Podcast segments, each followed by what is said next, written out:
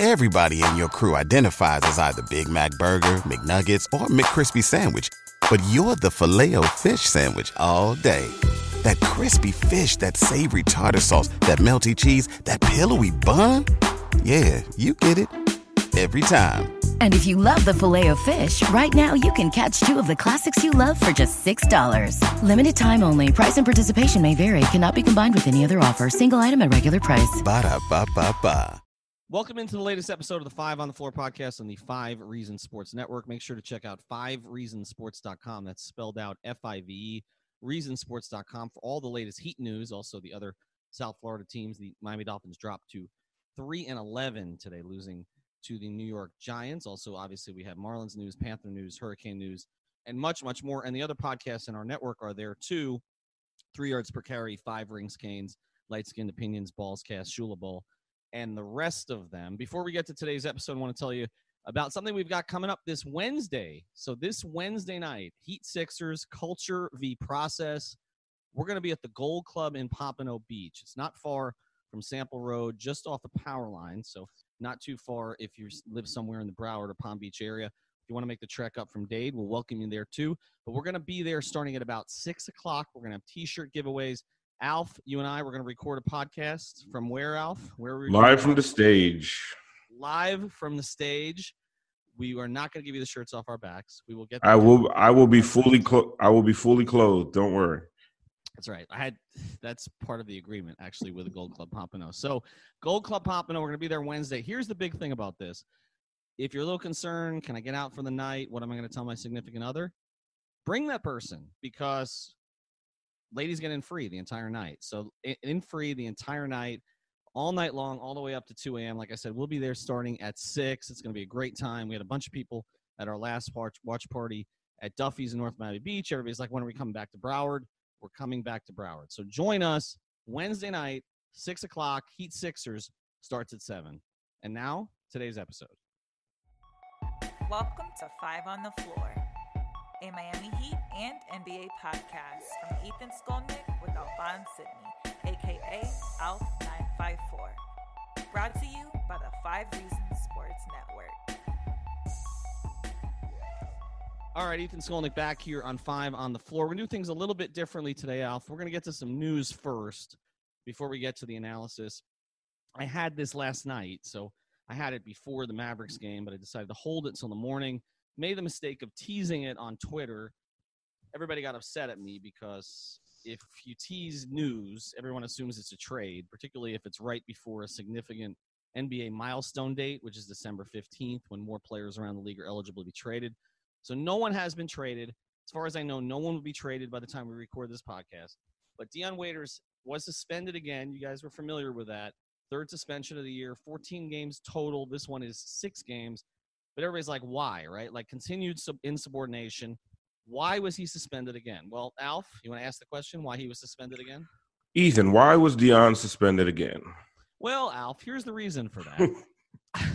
because Dion likes to use Instagram, as a lot of people do. He has um, about 360,000 followers on his at Waiters 3 account, which, by the way, is now private. I don't know if it was always private, but at some point, he posted a photo either as a story, which if you're not familiar with Instagram, stories disappear after 24 hours unless they're archived, or as a post. I'm not sure exactly which because we've never actually seen this post, but the Heat did, um, and it was apparently since taken down. But it is Dion hanging out, having a great time in a boat, which is something that people like to do in South Florida, particularly if you want to take, say, take a cruise to Waiters Island, right? Like you would get on a boat. The problem with this, Alf, you want to ask what the problem was? What was the problem with that, Ethan? The problem with that is that he told the Heat he was sick, so he was unavailable to them. And, yeah, you know, that's a bad move. I mean, that's like yeah. that is that's like rule number one of calling out sick. If your bosses follow you on social media, do not post any pictures of having a good time. Just sit that day out. Correct. I mean, usually what you're concerned about in a situation such as that is that somebody else will post a photo of you, right? Like, so you're like, please no pictures. I don't really want anybody to know what I'm doing, right? Like that, that would, you know, that's the normal approach to this. You don't post. Yeah, you don't do it to yourself. You right. don't do it to yourself ever. Right. So apparently he did this to himself. Uh, the Heat saw this. I want to be very clear though, and Barry Jackson can basically confirmed my report afterwards for the Miami Herald, he did credit us. Thank you, Barry. You're one of the few. Um, but Barry, but Barry came out because now everybody's crediting Barry, which that's how this works in this business. But anyway, uh, Barry did credit us, and Barry uh, added a little bit to this, and and but did confirm this. This was not just about the this boating incident. Okay, it's not just that, um, but this was kind of the primary thing this time. This is a cumulative thing. There were a couple of more incidents, my understanding, uh, since the last seven game suspension which he apologized to his team for publicly, right? And now, but uh, you know, this thing with the boat kind of triggered everything, and there were some other things. But again, timeline here. There were problems last season. Remember the whole rehabilitation. It goes all the way back to the ankle injury from the previous season. The whole rehabilitation and his conditioning, the way he decided to go about it, whether to have surgery, not to have surgery. The issues kind of started there. Then they decided to give him a fresh start this offseason. But remember, Alf, it came after Riley said, you know, I let the culture slip, right? And we've seen what he's done with James Johnson and then what they did with Dion. They weren't going to let the culture slip anymore. So, you know, that was put into place, but it was okay, Dion, here's a fresh start. Shows up to training camp. He felt he was in shape. Remember, I was there that day with Alex up in West Palm. I was there with Alex and Anthony Chiang. And Base Spoelstra said, well, he's not in Miami Heat shape which then we went to Dion, and Dion wasn't really that thrilled with that. Then there was something else about kind of the way they wanted him to play, and Dion seemed to have a different idea about that. And then, of course, you know, there was the one game suspension, the the the, the sort of goofing off on the bench or, or making clear he wasn't happy on the bench. Um, and then also the Instagram post about Erik Spoelstra implying that Erik, you know, only won championships because he had the big three. So that was one suspension. Then there was the second suspension, which was the, the, the flight out to Los, Los Angeles for a Laker game. And Dion had the issue with the TH, you know, C infused gummies. And then this. Um, I've heard there have been other incidents that have not been reported. And one of the reasons that the Heat are so frustrated with him is they felt like they were covering, not, I wouldn't say covering stuff up, but they were trying not to embarrass Dion publicly about some other stuff. And so they just feel like they keep getting slapped in the face. Any thoughts on this before I get to what they do next?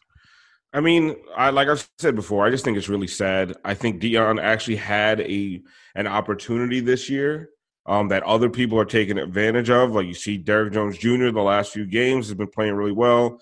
Kendrick Nunn, Goran Dragic, um, Tyler Herro. There's a lot of these minutes that could have been. Uh, some of them could have been Dion's, but he just he kind of blew it. And it's you just got to wonder what's you know what's going on uh, with Dion himself to that he's basically sabot. It's almost like he's self sabotaging his career. We talked about you. You're posting pictures on a day you're supposed to be homesick. Um, you're put you're putting these things out there on social media w- with an organization who is known for zero tolerance and not playing games. And maybe the culture slipping the last few years made Dion think he can get away with this stuff. Jimmy in town and the team doing well. They don't even they don't need him. So why would they? You know, why are they going to put up with this crap? So to me, it's sad. Um, I, I wonder, well, it's not, I know I don't think he'll ever play for the Heat again. I think that's pretty obvious. But will he ever play in the NBA again? Or is, ne- or is next stop going to be like Israel or Greece? Because who is going to want to take on this headache for, for a guy who, outside of half of a season and, and some good uh, six man minutes in Oklahoma City, who's going to want to take on that headache for the kind of production that Dion offers? Well, and so that gets to what the Heat do now, because uh, it was reinforced to me again last night by the three people I spoke to that there's been no market for him, absolutely zilch. I mean, no interest whatsoever. And so now there's less, right? And so, you know, what are their options? And I thought Albert Nahmad, you know, kind of summarized these pretty well. Barry did as well today, which is, you know, option number one is to try to trade him. Okay, they've tried to do that. They don't want to attach an asset. An asset would be at this point a Justise Winslow or a Derrick Jones Jr. All right, pretty much. Um, they don't have their full, you know, group of second round picks because they've gotten rid of a lot of those. You know, you can only trade first round picks in opposite years. Um, they do have a lot of them coming back into the fold now, but why would you want to dump a first round pick just to get rid of Dion at this stage? So I, the trade possibility, even though, like I said, December 15th, it opened up a lot, it, there's really nothing there. Okay, so what are their other options? Well, you could stretch him Okay, they stretch Ryan Anderson though. They can't stretch Dion this year. They could stretch his contract next year. but that means four million dollars essentially, a little more than four million of dead cap for three seasons starting. And it doesn't even it doesn't even free up space. No, it doesn't free up space, and they're already doing this with Ryan Anderson. So you know they, have already got this with one guy. So you you really want to do it with another guy? So that's not a great option. Okay, so the net the, the really the only options at this point, you know, have to do with coming to some kind of a meeting of the minds with Rich Paul, which is a complicating factor here because you know Rich is now Dion's agent, as we know. Rich and the Heat did not. I don't know what the relationship is now, but it wasn't great when LeBron left because um, he's LeBron's guy. And so, you know, you've got a situation now where you have to come to an agreement. Either you try to work out a buyout, all right, but Dion's got to be willing to give up money. Uh, Barry wrote pretty much what I've heard as well, which is that Dion's not willing to give up any money. He's in denial about this. So you, you can't do that. So the other other question is you could keep suspending him. Well, at some point, the Players Association is going to jump in, right? And you're going to end up with a long dispute. Or you just, eh, you know, you send him away with pay, I guess and he can go on as many boats as he wants. And I thought it was funny because Barry wrote this, and it's true. If if they're sending him away, then he doesn't have to conform to Riley's conditioning standards anymore. So he can he can go on a cruise. He can go. I mean, go eat the buffet. Like nobody's going to stop him, right? I, so, but I don't know what you do. I, I mean, at this point, I don't think it's hurting the team. I mean, they're and we're going to get to basketball in a second. I mean, they're doing pretty damn well. So I, you know, but you're right. They could have used him in that back to back. I mean, they don't have other than Jimmy. Uh, they don't have a second guy. They don't have a second guy right now. With when we're going to talk a lot about Winslow in this episode, they don't have a second guy to, to break down the defense, get to the basket, and make some plays for himself and others. They don't. These game, these games without Goran and, and Winslow, he would have definitely gotten minutes. Yes. Definitely. Yes, um, because he has played a little point guard for this team, especially that 30 to 11 year. Actually, he played a lot of point guard. He he initiated the offense a lot. And one thing about Dion, you know, a lot we call him a black hole, but he can pass. Um, he can initiate. He can set up other guys, and they could have used him. And especially when he's engaged and healthy, his defense as well is is is pretty damn strong. So yeah, he he there was a huge opportunity for him this year, and they they really could have used him. And I mean, here here we are. Yeah, here we are, and I mean, no one has, has ever said Dion can't play basketball. Like this is th- th- these people that are on Twitter. We've got one guy. I did a 305 live today, which is still on the Twitter feed. We got one guy. Uh, uh, he goes by a fake name, but he's just sitting on there bashing the Heat organization for this. I mean, I don't know if it's Dion's burner. I'm not sure. I, but it's I I don't know what you want the Heat to do. I mean, again, I know more about this than has been reported. All right, now some of the details are starting to trickle out, but when you start to put all these pieces together I mean, they they're being very protective of their quote unquote culture, right? They made it clear after last season, and I mentioned that between Riley and Spoelstra that they were just not going to tolerate it anymore. And so, you know, I, I, you know, and then they come out with the Jan- James Johnson thing. And JJ, they're not angry at JJ, is my understanding, but he still has not worked his way back in, into any semblance of the rotation. Now he's got some personal issues to attend to, which I heard are legitimate. But they, they, you know they can't they, he can't work his way back in. I mean, what did Dion expect? And and none of this has been about basketball. So you know, this is a situation where again they got duped um, by a guy on a make good contract who said all the right things. I don't want to replay the whole the whole situation. That damn article, man. That, that damn, damn, article. article. Players Tribune. Yo, blame Derek Derek Jeter. He owns that thing, right? Uh, Players Tribune. But I, I, don't. There's nowhere for them to go with it right now, other than keep them away from the team. They, they, this team. Look how young this team is. How many guys do they have who are 25 or under? Justise, DJJ, Bam, Duncan Robinson, Tyler Herro, Kendrick Nunn, Chris Silva. I just named six. Isn't I think there's a seventh. They've, they've got oh and and KZ Okpala. They've got seven yeah. guys on this team, six of whom are contributing, who are 25 or under. They don't have that many veterans. They've got Udonis, Dragic, and Butler, right? And I guess Olynyk is a young vet, and Meyers is a young vet but they don't have that many vets. So they, they don't want they don't need somebody in who's who's has this kind of I mean again between the drugs, the the the you know the the the playing hooky, the trashing the coach, the complaining about playing time, the complaining about you know role. And I mean, I, when I say role, it's not just playing time; it was also the way he wanted to play. I mean, I, I asked him in, and I like Dion. I, I asked Dion uh, in training camp you know, about you know, kind of was he going to look for his shots, you know, more from three or at the basket this year. And he talked about, well, you know, the analytics and all that. I don't really believe in that. You know, if somebody goes under the screen, you shoot it. And again, that's fine, but, but it's contrary to kind of the way the Heat wanted him to play. So they have not been on the same page for any of this. Um, I think the most likely solution at this point is they're just going to send him away with pay. That's it. Yeah, that's what I that's what I see happening. That's yeah. not the waving, the stretching, the buyout. None of this. Only only way you could you could see maybe a buyout is if Dion puts basically basketball ahead of money, because I don't see he has to know that if he sits out a whole two NBA seasons, basically two and a half, basically since last year, mm-hmm. um, two and a half NBA seasons, nobody's picking him up in 2021. Right it, unless he if he unless he says okay i'll take the buyout and then try out for some teams over the summer and maybe gets picked up somewhere on a, on a vet minimum but he's going to be losing a lot of cash so i don't see it happening so at the end of the day it's it's going to be he's going to be sent home with pay and it's probably it's going to be one of the weirdest things in miami heat history one of the weirdest contract situations where they're just paying a guy to sit at home go to buffets and eat on a boat yeah that's basically where they're at. I mean, the Smush Parker thing was odd. I mean, they've had some strange situations. Remember, Rafer Alston disappeared. Um, that you know that that was there was more to that story. Too. Oh yeah, the, yeah. Rafer and Smush were weird. right, uh, but the, I mean, so there's been a couple. I mean, it's it's not. I mean, they've had some crazy stuff. I mean, they, have had. I mean, there's legendary stories. I remember, I remember Todd Day training camp, like basically I remember, like Riley told told him to go home and never come back. Um, there's there's been there's been some stuff, um, and there's look there's been dissension behind the scenes over the years. I mean, you know, may rest in peace, Anthony Mason. Remember that All Star year, and then Zo came back, and Mason spent the entire kind of last month of the season and and that very short playoff run. It was three games actually, I think, against uh, against Mash's team, right? Again after the trade, it's Mash and PJ's team. Uh, you know, he, he spent the whole time moping uh, I mean, they've had, you know, obviously Whiteside. I mean, it, it, things are never going to be totally perfect, but the Heat have had, I would say, a lot fewer of these situations than other teams. No team is immune from them. I mean, Kawhi Leonard is arguably the best player in the world right now. I don't actually, I don't, I don't know. I mean, it's him or Giannis, right? Or, or LeBron at, at his highest level.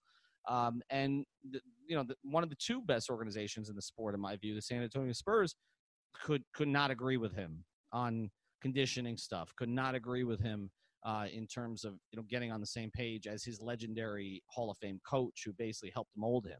Right. So this stuff happens. I, that it's not you know totally out of the realm of of uh, the usual, but it's just the way that this is happening, where it seems like um, Dion is kind of spiraling in a way that I guess we saw Antonio Brown spiral a little bit, right? So I, I think we've, you know, and, and I, I, hope it works out for everybody. But at this point, I don't see, I don't see how he ever plays for the Heat again. We said that about a month ago. I mean, nothing has happened to reverse that. It's it's only accelerated it. All right, we're going to go to break here in a second. When we come back, we're going to talk about two things. We're going to talk about Justise Winslow, and then we're going to talk about these last two games and kind of get into where the Heat are right now. Right back after a word from Alf. It's Alf here to talk to you about our newest sponsor, GymUnity. Gym Unity is a personal training facility in Plantation, Florida, headed up by my good friend Mark Decker. Mark and his staff provide high quality personal training and one on one sessions to get you into the best shape of your life. What's the GymUnity difference? GymUnity is dedicated to personalizing your experience and coming up with the best workout for your specific needs. The staff actually listens to you, the customer, and tailors your workouts to get the best results. Whether it's pre or post rehab, weight loss, or getting student athletes ready for the upcoming season, GymUnity provides the best personal training anywhere in South Florida. So call Mark and the staff at 661 607 3571 to set up your free evaluation, or even hit them up on Instagram at GymUnity. That's 661 607 3571 for GymUnity. And back to the show. All right, back here on the Five on the Floor podcast again. Of course, check out our watch party Wednesday night, Heat Sixers, six o'clock, Gold Club Pompano. Got any questions? Just send me a DM at Five Reasons Sports. All right, next topic today. Before we get to the games, and usually we do these game recaps right after. I know it's been a couple days by the time you hear this from that Laker game, so we'll touch on it. But I really want to get to one of the issues with this team, and it's still Justise Winslow, and he is the most polarizing player on the Heat, which is weird um, to me. It's weird to me in the way Ryan Tannehill was polarizing with the Dolphins because Justise is not a guy who makes any enemies, really. I mean, so it's it just personality wise. So I don't know. I don't know. Uh, let's start here before we get to why we want to talk about Justise.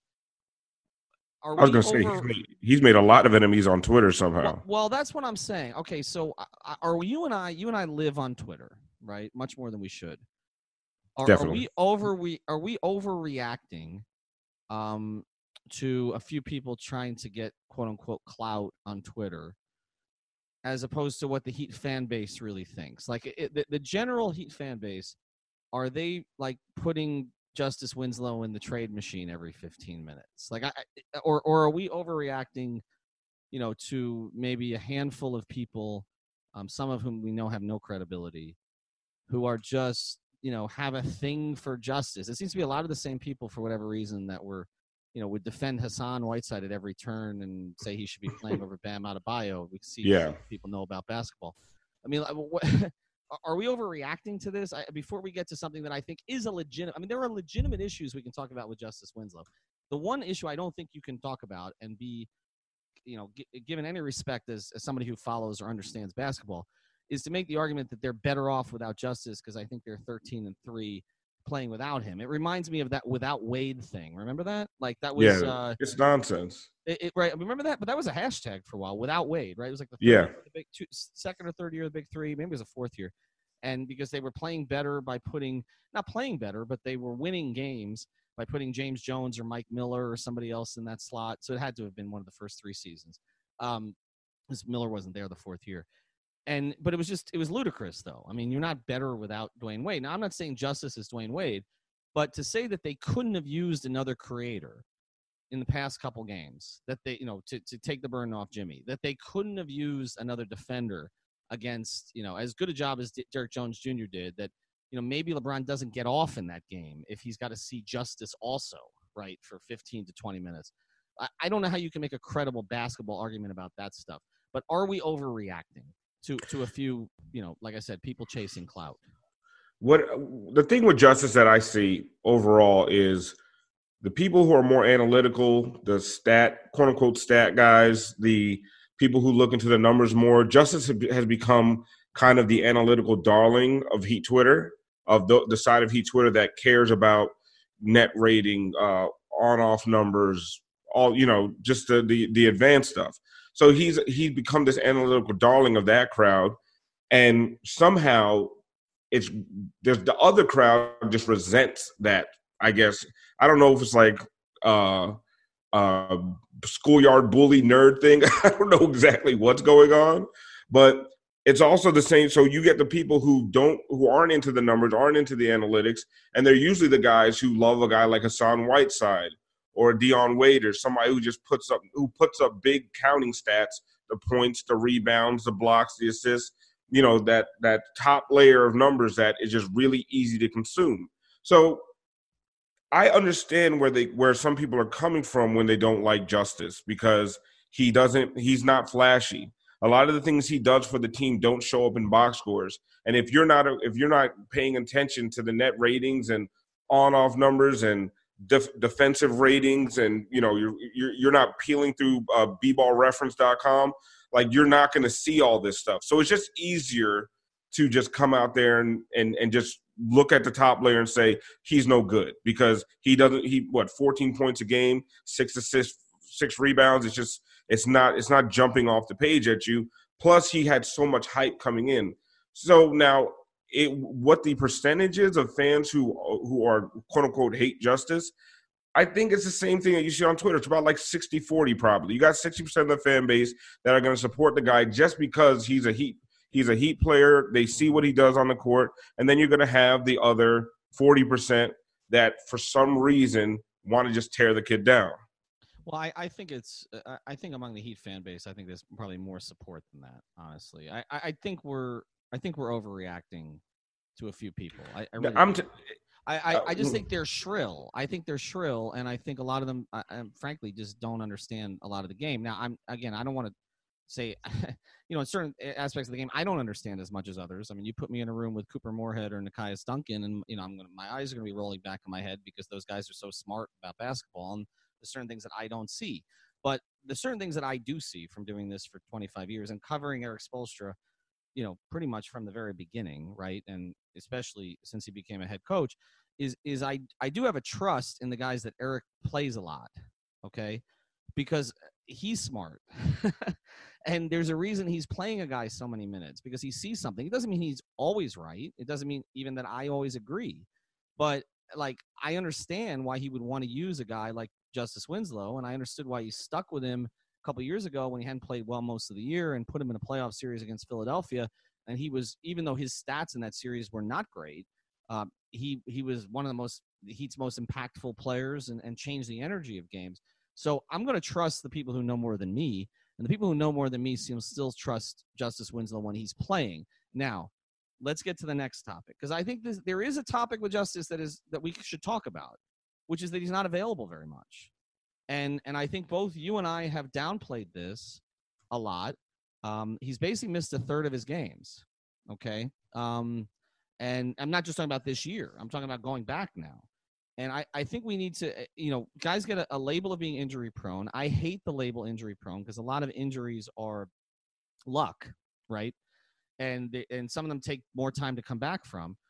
To me, the only injuries that you can blame a player for are ones that are conditioning related, okay? Or maybe a guy is just doesn't have the highest pain tolerance, and that's why he sits out longer than he should.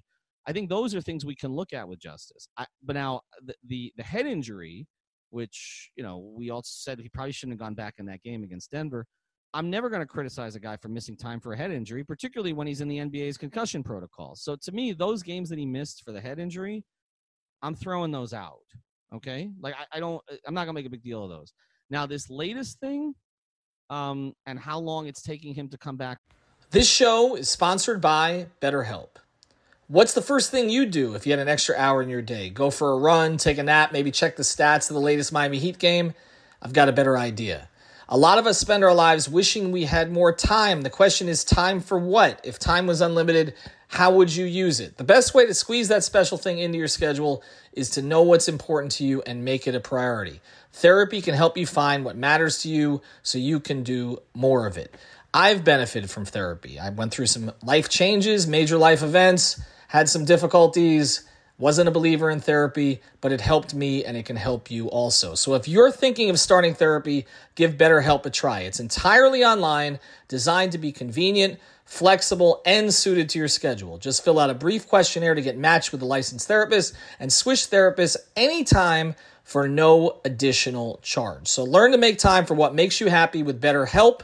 Visit betterhelp.com slash Miami Heat today to get 10% off your first month. Again, that's betterhelp, H-E-L-P dot com slash Miami Heat. From this and some of the other situations that he's had, I think we can have a reasonable conversation about whether or not the Heat can go forward with Justise as a core piece if he's going to be missing as much time as he's missed for those kind of things, not for the head injury. Do you think that's a fair conversation to have? I really do, and this is this is something I'm I'm just coming around to uh, lately, actually. Um, like you said before, I did a lot of defending of him and defending the time missed, defending his play on the court. But we've come to this point now that the Heat are winning without him, but we see it loud and clear right in front of our face how uh, what an addition he could be if he was out there. And uh, you had you sent me the the numbers yesterday. I think it was uh, a guy on Twitter, Doctor Pablo something, uh, who's actually a real life doctor. Yeah, the great Pablo Pistola, I believe. Pablo Pistola. Yes. He's missed 113 out of 353 career regular season games. Now we know a lot of that came that second year, but it seemed, but this is, it's not, it, it didn't end there it, it's it seems to be there's continuing issue after issue after issue, and they're always different. You have the back strain, you have the knee problem, you have this, you have that. Now, listen, I'm not I'm not in the training room. I'm I don't know his body. I don't know what he's actually going through. But it it start maybe this time start having the conversation of what is you know they I hate the injury prone label too because that just sometimes just doesn't make any sense. Right. But what is going on with Justise Winslow that he just can't seem to sustain long stretches on the floor without without missing time due to injury.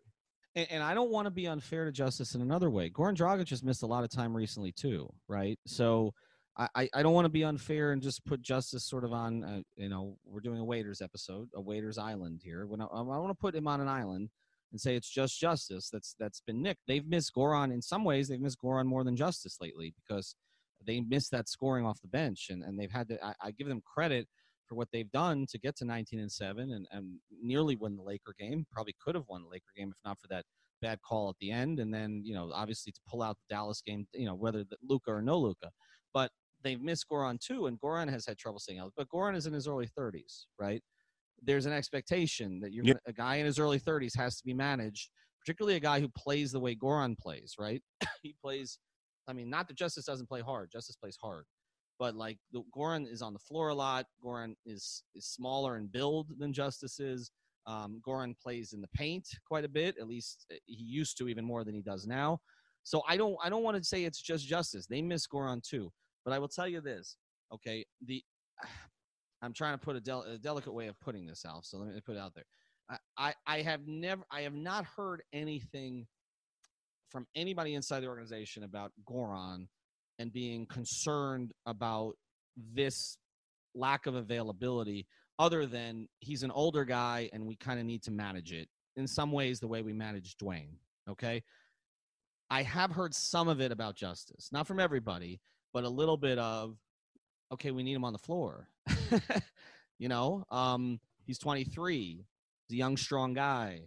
We need him out there more often. And, and I, so I think it is a reasonable conversation to have at this stage. Like, okay, you know, is he seriously injured or is he just hurt and has a pain tolerance situation where, you know, he needs to come back maybe a little sooner and try to play through it? those are things I think we need to monitor because even taking the head injury out, okay, he still has missed roughly, I just did the numbers, about 26% of his games in the NBA. All right. Even if you take the head injury out of the equation. So it's yeah. a lot. It's, that's a lot. I mean, that's, that's, I mean, that's the kind of thing, you know, Blake Griffin, I'm not comparing Justise to Blake as a player, but Blake Griffin, you know, got a reputation to be Joel Embiid. I mean, these, you know, the, they played about, you know, 60 to 70% of available games. I mean, that's about where Justise is right now. And if he's that way at 23 in the Heat program, where is he going to be at 26, 27, 28? I just think it's a reasonable conversation to have without getting into the, the bustus idiots and all the rest of that who can't see his value on the floor. We wouldn't be talking about him, Alf, and his availability if we didn't think he had value to the team. He does, okay?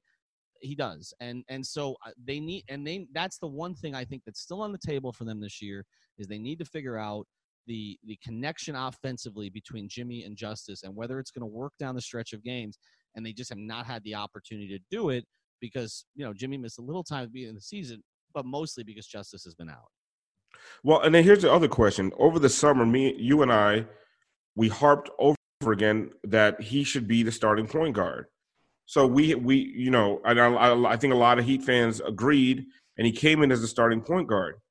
How do you justify putting him back in the starting lineup now after missing so much time? How are you going to disrupt the chemistry when you look at the, the the numbers for the starting five this year? They're one of the best four and five man units in the entire league. So you it's so how do you justify putting Justise back in that lineup, especially not just because when he comes back, okay, but you never know when he's going to miss more time again. So, how do you get into a rhythm in that way? And also, Justise is a kind of player that we've seen him when in new situations. It's it's, it's sometimes it gets off to a rough start, like it has with Jimmy, like it did with Goran, where he was standing around a lot of time. Jim, uh, Justise needs reps, needs reps and time on the floor. How do you get that consistently if he can't, if he's not healthy enough to suit up night after night? If he's going to miss one out of every five or one out of every four or one out of every three games. It, there, there's no consistency. You can't get a rhythm. Yeah, that's true. And, and, he that's why I said, I mean, this is something that look, they're what are they now? 26 games in the season. They're roughly a third of the way into the season. You need to start to figure some of that stuff out. I don't think Justise comes back into the starting lineup when he comes back. I don't think the starting lineup is going to be changed for a while. I, I think we are where we are with it. I know we've talked about you know, Herro and Olynyk possibly getting in there. I don't know that Kelly's been consistent enough to really. I, I, know you you talk about a lot of people talk about he need, he needs reps too, and the ball needs to be in his hands. I don't know that he's been consistent enough to justify that at this stage. And and we've seen with Herro, you know, since he had the 27 point explosion. He had a couple of rough games. He had a bounce back against against Dallas. I know he was sick for one of those two games. That was a rough game. But I mean, I you know, I Nunn's outplayed him the past three games overall. So I, I don't know that you can justify that move. And I don't think there's any way you can justify taking Duncan out right now. You just can't. I mean, he's he's too important to their spacing, and he's gotten so much better. I really recommend people listen to the uh, episode I did with Andy, Andy Elisburg and, and Adam Simon, two Heat executives, about the G League, but eh, for all of it, but primarily for the discussion about Duncan, because it, it kind of exemplifies everything the Heat organization is trying to do, developing players in one guy. All right, so check that out. We're going to get to a new type of segment here after the break, but first, I want to tell you about another great sponsor of the Five Reasons Sports Network. It's the Seltzer Mayberg Law Firm. You can check them out 24 hours a day at onecalllegal.com. Onecalllegal.com. That's spelled out O N E. They handle cases from all over the state and all kinds of different specialties of law, but particularly personal injury, traffic, tickets, immigration, and much, much more. They're based in North Miami. We actually share an office with them. So go say hello to David, Eric, and everybody else at Seltzer Mayberg. If you need, a pro- you know, help with a problem, which a lot of people do, all kinds of different problems that they can handle for you. OneCallLegal.com. Mention five reasons when you go. All right, Alf. We're not going to dwell on the two games individually. I don't want to nitpick officiating and the calls at the end, you know, the two minute report, which I know Dwyane used to rail against the two minute report. What's the point of the two minute report? It just makes people angry, right? And it just made people angry because they missed two calls on Jimmy Butler's last shot. You know, one was a foul before the before the shot, LeBron James. Another was a foul at, during the shot, Anthony Davis. Jimmy goes to the line. I think he makes all three. Maybe he doesn't. But either way, he would have had the opportunity. And then the Dallas game, missing Luka. I have one takeaway from from the two games, and I want to get your takeaway from the two games. Um, Bam Adebayo is already elite. I, I think we've been having these kind of conversations like who's the Heat's second most important player? You know, could could he be a candidate for MIP, most improved player, and all the. I mean, those conversations are are moot at this point. It's I mean he he is a candidate for most improved player. In fact, in my view, him and Devonte' Graham from uh, Charlotte are the front runners for that. And Bam's team is winning.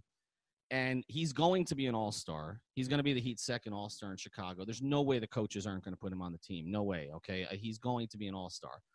Um, and so I, I just think that's where we are with him. I was looking at, you know, some of the, the defensive metrics today, and it's basically him, Drummond, and Giannis as the three top guys in the league for defense. I think it's defensive, uh, you know, box, you know, plus minus.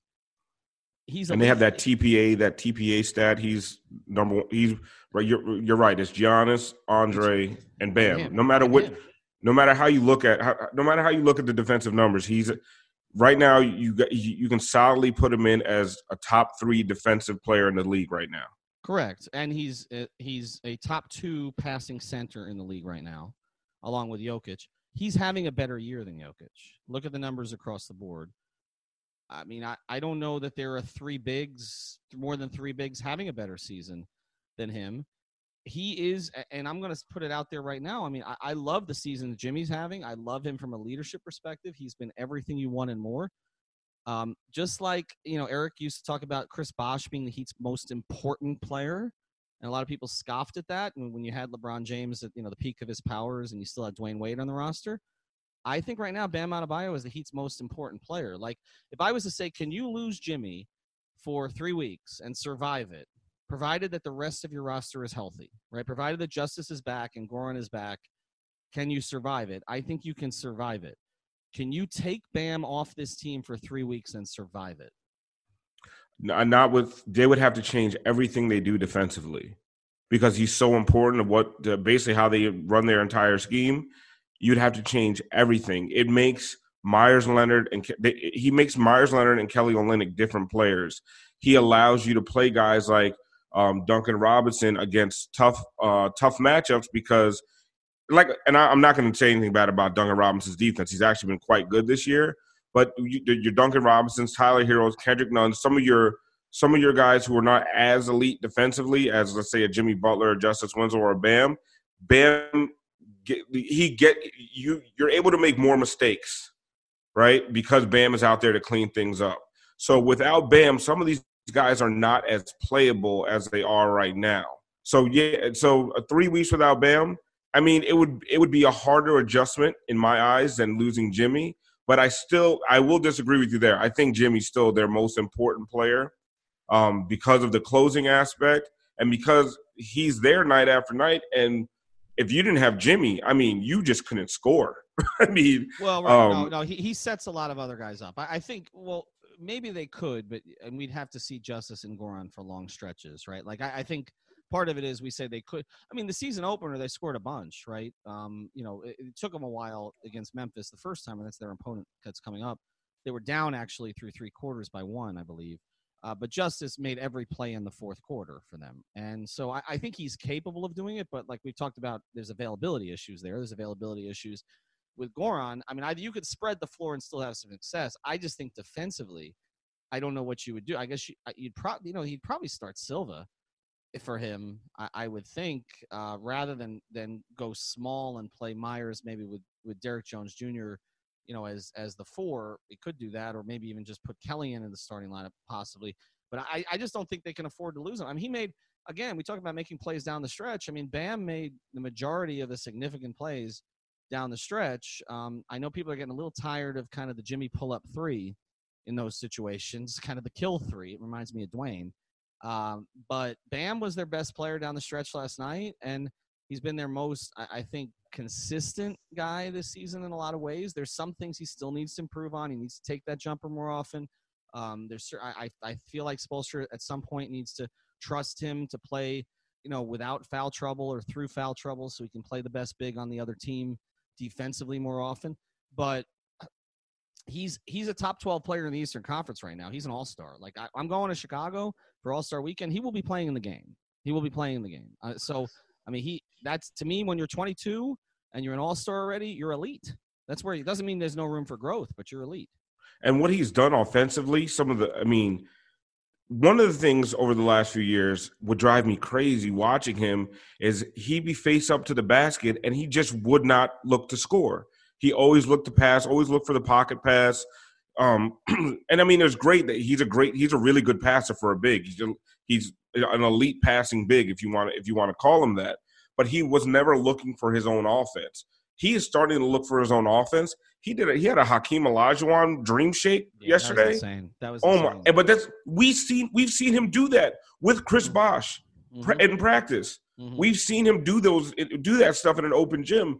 And sometimes I'm like, I feel like he doesn't trust his own athleticism at times. But if mm-hmm. he's playing some of these slow-footed bigs, he can do that more and more often. The he did the little fake Jason Williams behind the back pass and, and a little flip into the basket the other day. I mean, the things that this guy can do, the skill set that he has, I mean, I feel like we're just scratching the surface. Well, I feel we've underrated it. I, I, I think that as much as high as you and I were on him, you know, when Derrick Jones Jr. came on our podcast last year and said that Bam's a better dunker than him because he's more athletic, you kind of laugh at it, but then you're like, okay, I mean, it's a high bar, but it's not so crazy. I talked to someone close to Jimmy this week who said Jimmy is just it's not just that they've become friends. He's overwhelmed with Bam's potential.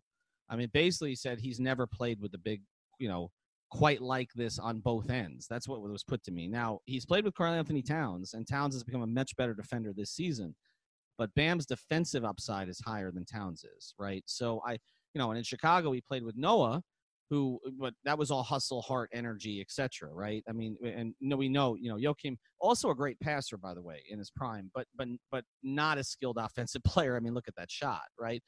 You know, so Jimmy has not, you know, and then he goes to Philadelphia and he played with Embiid briefly, um, but you know, again, what I was told was on both ends, he feels that Bam's upside, you know, is right there with him or, or perhaps higher. So, I, you know, there's things that Embiid does that Bam doesn't do yet or may never do. But there are some things that Bam does that nobody else in the league can do. I just can't do it. And the other thing about Bam, we talk about availability, Alf. He never misses a game. Never misses a game. Last again, there was a question about him last week, and he played. He he played all 82 last season. So I think that's a big deal. One takeaway from you from the last two games. Um, the takeaway, and I we talked we've talked about it a little bit. I wish we talked about it a lot. They they need Justise and Goran back and they're getting away with it right now, but they need those guys back because those are your both of your point guards. Those are the guys who set up offense, who carry you through stretches of the game. Because Jimmy has to rest at some point. I mean, yesterday they played eight guys on a back to back on the road. They only played eight guys yesterday, and the, we've seen the end of games where Jimmy looks exhausted because he's having to carry the load so not just defensively, eh, and he's having to carry the load offensively as well. So he's missing Justise on the defensive side of the floor where Justise could, could pick up some of these harder, ma- these tougher matchups and spell him a little bit. And he, they're, they're, missing him when he goes to the bench when Goran would come in there and Goran would give you 18, 19, 20, 21 points a night. So without those two guys right now, there are stretches of the game, and we saw it against the Lakers. Um, you saw it last night. You saw it. Um, I can't. Who they play the game before? With the Bulls? Uh, uh, yeah, I think it was. Well, it was Atlanta, right? Tuesday. Atlanta. You saw even against Atlanta, there's just these stretches of the game where offensively, offensively, it just looks bad, and they need Goran for those stretches. And so that's my biggest takeaway. They're they're they've survived some of these injury issues, but going forward, they're gonna have to figure something out. They need Justise. They need Goran back. They need to stop playing Jimmy uh, high 30s, low 40 minutes. All these overtime games is going to come back to bite them later. It's not just the minutes uh, in the ball handling. It's that I think one of the reasons that Jimmy's shooting numbers are down so much is because there's no one setting him up. You know, I, I I feel like he can't get in a rhythm. I mean, he, the ball's in his hands all the time. He's trying to create for others. He's not a great jump shooter to begin with, and he's got a flat jumper. We've talked about it. Uh, I feel like he needs his legs into it. He hasn't had his legs in some situations. They're not really able to run anything to get him a little bit of space where maybe he can get more to the mid range game. Everything has basically been to the basket, which is great. He's getting to the line. But I, I just feel like, you know, if to somebody else who's getting him the ball on the block, right, where I think he's really good and creates mismatches, there's somebody else who's getting him, you know, to, to space, you know, somewhere between 12 and 15 feet, or maybe even getting him a corner three, you know, you know, in terms of uh, with a little bit more time on a possession they haven't had that because there's no one else on the team who can do it um, with that. I mean, Tyler Herro might get there eventually. It's not Kendrick Nunn's skill set, right? So there's no one else who can do it. So it, they need Dragic or Winslow back. I agree with you. All right, new segment here on the pod, and then we're going to get to our new sign off. And again, I remind you about the Gold Club, uh, six o'clock on Wednesday. We went a little longer today on this episode, but there's been a lot to to get to. Uh, we're introducing something based on our podcast name. What's our five on the floor? So let's get to the next couple of games. We've got Memphis coming up and Philadelphia. Down the stretch of games, Alf, who should be the Heat's five on the floor? All right, well, I'm gonna skip over Memphis because I don't. I honestly don't even know who's on their roster. So, so we're gonna go the, to the likely rookie of the year. And and by the way, um, Jaren, Jaren Jackson's pretty damn good too. Um, he had what he 43 the other night, including I think six threes. There's some young talent there, so don't sleep on them long term. They'll have energy, but, but it's a game you should win. I agree. I'm I'm sleeping on them for tomorrow because I really want to get to the Sixers matchup. For the Sixers, the last the five on the floor probably should be. Are, are we counting Justise and Goran? or are we just leaving them out right now? Well, look, I don't think Goran's going to be back in the next couple games. Don't hold me to it, but from what I heard about the injury when it first happened, uh, he felt it was pretty bad. I, you know, we're we're two weeks. Um, I always heard it be two or more, but it could be three or more. So I don't think they'll have Goran. I think it's possible they'll have Justise, but some of it comes down to these kind of pain management issues we talked about. Let's assume Justise, but no Goran. So oh, if we're assuming Justise is playing, you're gonna go. I would I would go with Justise, Herro, Duncan, Butler, Bam. Um, I love the here. I yeah, it's small, but you don't going big against the the Sixers isn't going to work because you got you don't have guys big enough. Mm.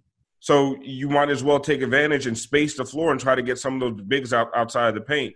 And Bam has to do more from the perimeter. He has to he has to shoot. He has to he has to go at Embiid a little bit more than he has in the past. This whole uh, Embiid just sagging off of him and basically playing free safety in the middle. A guy that Embiid side it just completely cuts off the paint. So there's going to be things that they have to do, but to me, the spacing of Herro and uh, of Herro and Robinson mixed with the defensive uh, capabilities of those other three guys It's just it's the way you have to go. And let's unless unless somebody else really has it going that night, Um, Nunn has been playing really, really well. I just don't like him as much in the closing situations mm-hmm. because I don't like some of the decisions he makes with the ball. And I think we've talked about it a lot. The, and I was talking to Nekias Duncan at the game the other night. He miss he misses a lot of these pocket passes, skip passes, different things he could do to open up the offense. He's not, in my opinion, he hasn't really gotten there yet. He's gotten better, but to close out a game, yeah. I trust Herro and Duncan more than I trust him to make the right pass and to make the right decision. You know who I'm going to throw in the mix here is one of my five um, against Philadelphia, provided he's playing as well as he's played lately, is Derrick Jones Jr. I, I think there's a role for Derrick in this kind of situation. We saw it against the Lakers. Derrick plays well against length. Uh, he is length. Okay. Uh, and, and I think energy. And the other thing you mentioned with Nunn – and with DJJ. And I think this some of this is Nunn has some tunnel vision, but I think some of this is a product of length of time in the Heat system that I feel like Derrick Jones Jr. has turned the corner now where he's consistently making the right play. Whereas I don't know that Nunn is there. I think Nunn is a more skilled offensive player than Derrick is by far. Much better ball handler, much better shooter, etc. But I feel like Derrick Jones Jr. Like I'm, I don't have any of those moments with him like a year or so ago where it's like, ooh, okay, got to get Derrick off the floor because he's not, you know, he doesn't, like you said, he doesn't make the right pass or he doesn't, you know, he doesn't rotate out to the right guy. Like, I feel like he's doing all those things now. Like, he's doing a lot of very subtle things for an athletic player. And it's intriguing to me. And I think against a team like Philadelphia, like, for instance, like, you know, if whether you have Justise, don't have Justise. If you don't have Justise, he's definitely going to play those minutes. But if you definitely, if, but but if you do, even if you do have Justise, like to have another guy to throw. Let's say Josh gets all, goes off again, like he did the last game. Putting Derrick on him is a way to control that a, a little bit. So I, I think I think you're going to see more of Derrick Jones Jr. I think they've just kind of they were but so who do you a, little, a little bit and seeing where it would go, and I think it's been so encouraging. I think you're going to see more of it, particularly at the four. Who do you take out? Well, Bam and Jimmy, obviously, um, and Duncan. Um, and I think I think basically you then the fifth guy becomes if it's Winslow, it's Winslow. If he's there, if it's Goran, like I said, I don't think it's going to be Goran, or it could be Herro or it could be Nunn depending on circumstance. But I, I think that you're looking at. I think Bam. I, I, think Duncan has made himself, you know, almost an every night option in those situations. And he he hits clutch threes. He hits clutch threes. He's not afraid. Affect him, and he's not. He's positionally. He's playing well defensively he's not a plus rebounder, but he's holding his own in some of those situations.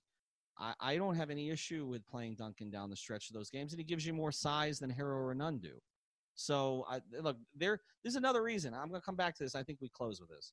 This is another reason why I'm going to trust Erik Spoelstra more than I'm going to trust like some dude with you know no headshot in his avatar on Twitter. Like I, you know, it's about playing certain guys because it doesn't mean the coach is always right. We're going to be critical when there are situations that warrant it or when there are mistakes that are made. But like, look at look at some of the decisions that Erik's made this year. Like everybody hated. I'm, I'm not going too far by saying everybody. Everybody hated how much Duncan was playing coming out of preseason because he couldn't make a shot, right? And look how that's been rewarded. So if Erik Spoelstra thinks that Justise Winslow, when available, is a 30 minute a game player, I'm going to trust Erik Spoelstra over you know bleeping blue radio or whatever the names are. Okay, let's let's just go there. All right. So, is that a good way to close, Alf? Is that a good way to close? Yeah, bleeping blue radio. All right, come to our watch party. Alf's keeping his clothes on. We're gonna give you the shirts off our back, but not literally. Six o'clock Wednesday night. We'll have another podcast coming up early in the week. Um, although one we're really looking forward to, Meyers Leonard and Elle Leonard, his wife, who who is a you know better shooter than anybody on the Cleveland Cavaliers roster. Trust me. I think it's Ellie. Is it Ellie? Do I? He says Ellie. Okay, go with Ellie. All right. So Meyers and Ellie Leonard are likely going to join us at some point this week. Thanks for joining us on Five on the Floor. Thank you for listening to the Five on the Floor on the Five Regional Sports Network.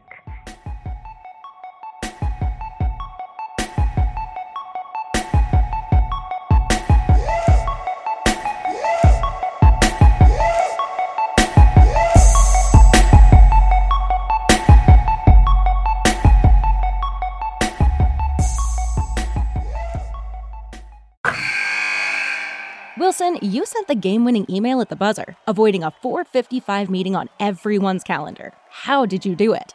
I got a huge assist from Grammarly, an AI writing partner that helped me make my point. And it works everywhere I write. Summarizing a doc only took one click. When everyone uses Grammarly, everything just makes sense. Go to grammarly.com slash podcast to download it for free. That's grammarly.com slash podcast. Easier said, done.